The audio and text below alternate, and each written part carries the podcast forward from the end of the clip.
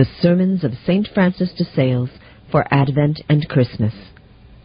Continuing the sermon for the second Sunday of Advent, John the Baptist sends his disciples to Jesus.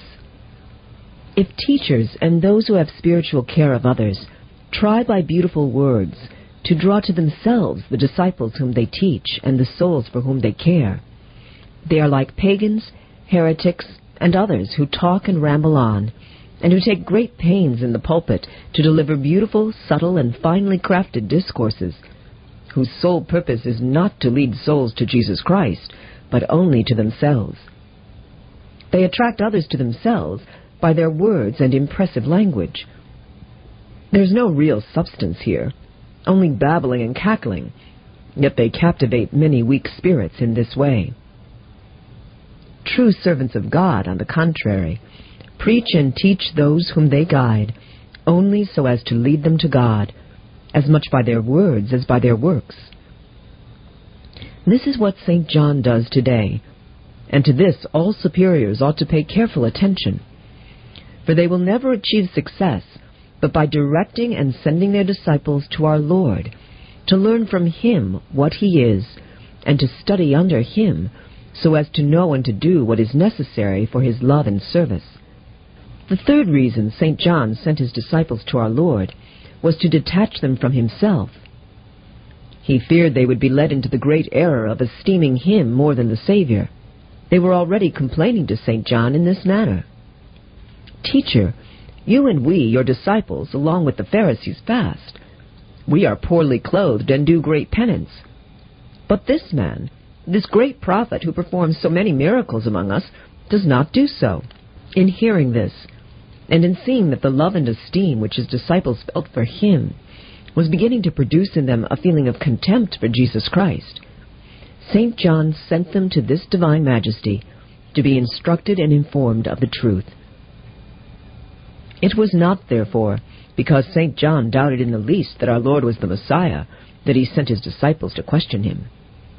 He sent them for their own benefit and advantage, and to make him known to the whole world, not to draw them to himself, but to detach them from him, to let them see the miracles that Jesus Christ performed, so that they might come to him in a manner worthy of him. He deals with them as befits their status as still children. He assuredly believed that Jesus is the Son of God, the Lamb of God who takes away the sin of the world and certainly he could, by his own words, have brought them to understand this truth. But he chose to direct them to our Lord for this instruction. He could have sent them to him to adore and confess him.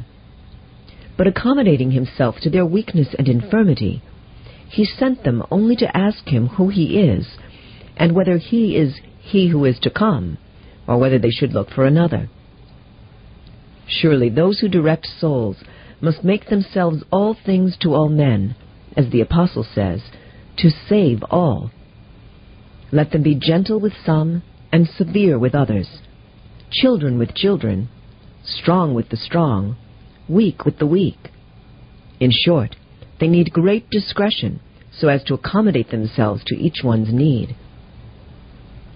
St. Paul himself practiced this marvelously, for he made himself as a child with children and for this reason he often addressed Christians as my little children. Writing to the Thessalonians, he said, My little children, I became as a little one in the midst of you, so that I might save all of you. I walked with little steps, and not with the steps of a great apostle, for you would hardly have been able to follow such steps, being little children. I adapted myself to your weakness, and I walked slowly with you as a little child. Furthermore, I have been in your midst as a nursing mother. I gave you milk to drink and nourished you with food suited to your littleness. St. John Chrysostom, Bishop of Constantinople, outstanding in all he wrote, but particularly on the subject of this apostle, said in the beginning of a sermon on the Epistle to the Hebrews, Here is an amazing thing. When this great apostle was among his Corinthians, he was like a nursing mother among her children. He nourished them with simple food, which was sweet and suited to little children. On the contrary, when he wrote to the Hebrews, it was with a doctrine so profound and a style so elevated that it is without parallel. If you want to understand how St. Paul was in the midst of the Corinthians, look at a mother who has five or six children around her. Notice this woman's skill, how she can give to each one what is appropriate, and can treat each one according to his understanding. To the one who is only one, two, or three years old, she gives milk. She uses baby talk with him and plays with him. She does not expect him to say father and mother, but only papa and mamma. Being so very young, he cannot yet pronounce the words father and mother. Those that are four or five years old, she teaches to talk better and to eat more solid food. Those a little older, she instructs in courtesy and modesty. Now, writes this Holy Father, when the great apostle said, I am among you as a nursing mother, what does he mean but that he acts towards his disciples as a nursing mother does toward her children? It is certainly necessary for those who guide souls to have great zeal to learn all that is required to guide them according to their capacity and attraction. They must use great discernment so as to give them the food of God's Word at the fitting and appropriate time so that it may be well received, and again great discernment to give each one what he needs, and in the way best suited to him. Let no one say, You do not speak to me for my perfection as much as you do to this other person. I reply, I do not think you have enough teeth to handle the practices that are recommended to others. You answer, I think I do have enough teeth.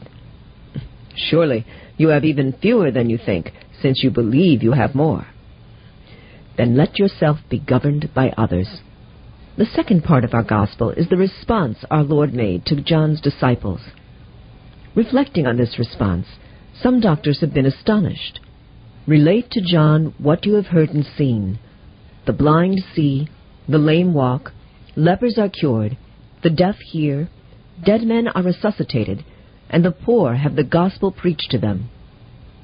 That the poor have the gospel preached to them is considered a miracle here. These doctors note that the Savior did not work many miracles in the presence of John's disciples, but that the apostles told them of those he had worked.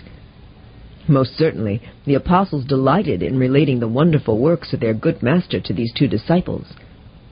But our Lord also performed many miracles in their presence, which is why he answered them, Relate to John what you hear and see.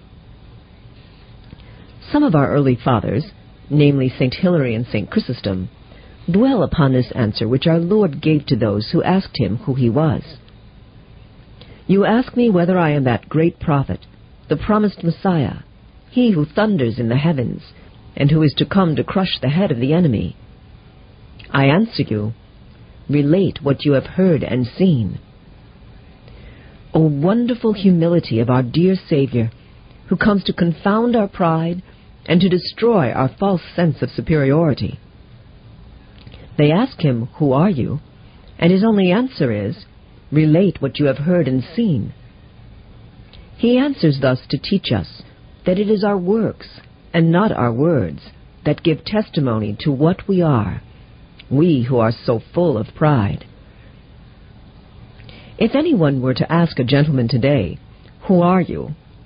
He would consider such a question a challenge to his honor, and would no doubt cut his questioner's throat on the spot. Must I show you my lineage and ancestry? Must I produce my pedigree for you? Such silliness is absolute nonsense. Surely there is no need whatsoever of displaying all these nothings to prove that you are a gentleman. But when asked the question, Who are you? you must reply, Relate what you see, a man gentle, cordial, benevolent, the protector of widows, the father of orphans and minors, charitable and benign towards his subjects. If you have seen and heard such things, say assuredly that you have seen a real gentleman. If you address yourself to a bishop, who are you? He should be able to render this testimony of himself. Relate that you see a man who fulfills his charge well and devoutly. Then you may be assured that he is truly a bishop. If a religious is asked, Who are you? and she is seen to be exact and punctual in the observance of her rules, she can answer that she is truly a religious. In short, it is our works, whether good or bad, that form us, and it is by them that we ought to be recognized. When asked, Who are you? do not be content to answer like little children in catechism class, I am a Christian. Rather, live in such a manner that one will recognize clearly in you a person who loves God with his whole heart, one who keeps the commandments, frequents the sacraments, and does all things worthy of a true Christian. I do not mean that when we are asked who we are, we must not say that we are Christians. Certainly not. It is the most beautiful title we can give ourselves. I have always had a special devotion to that great Saint Blandina, who was martyred at Lyons, and whose life was written by Eusebius.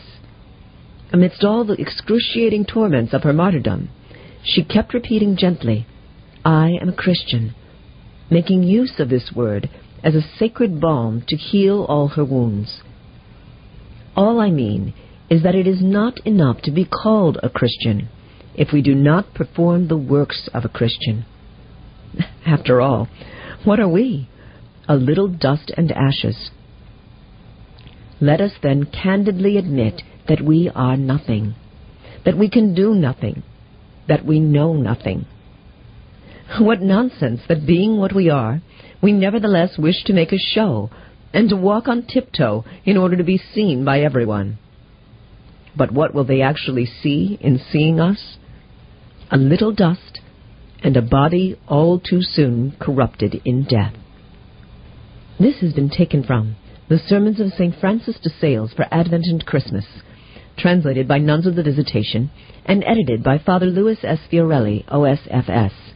Published in 1987 by Tan Books and Publishers, Rockford, Illinois, and aired with permission of the publisher. This book may be purchased online at www.tanbooks.com or by calling toll free 1 800 437 5876.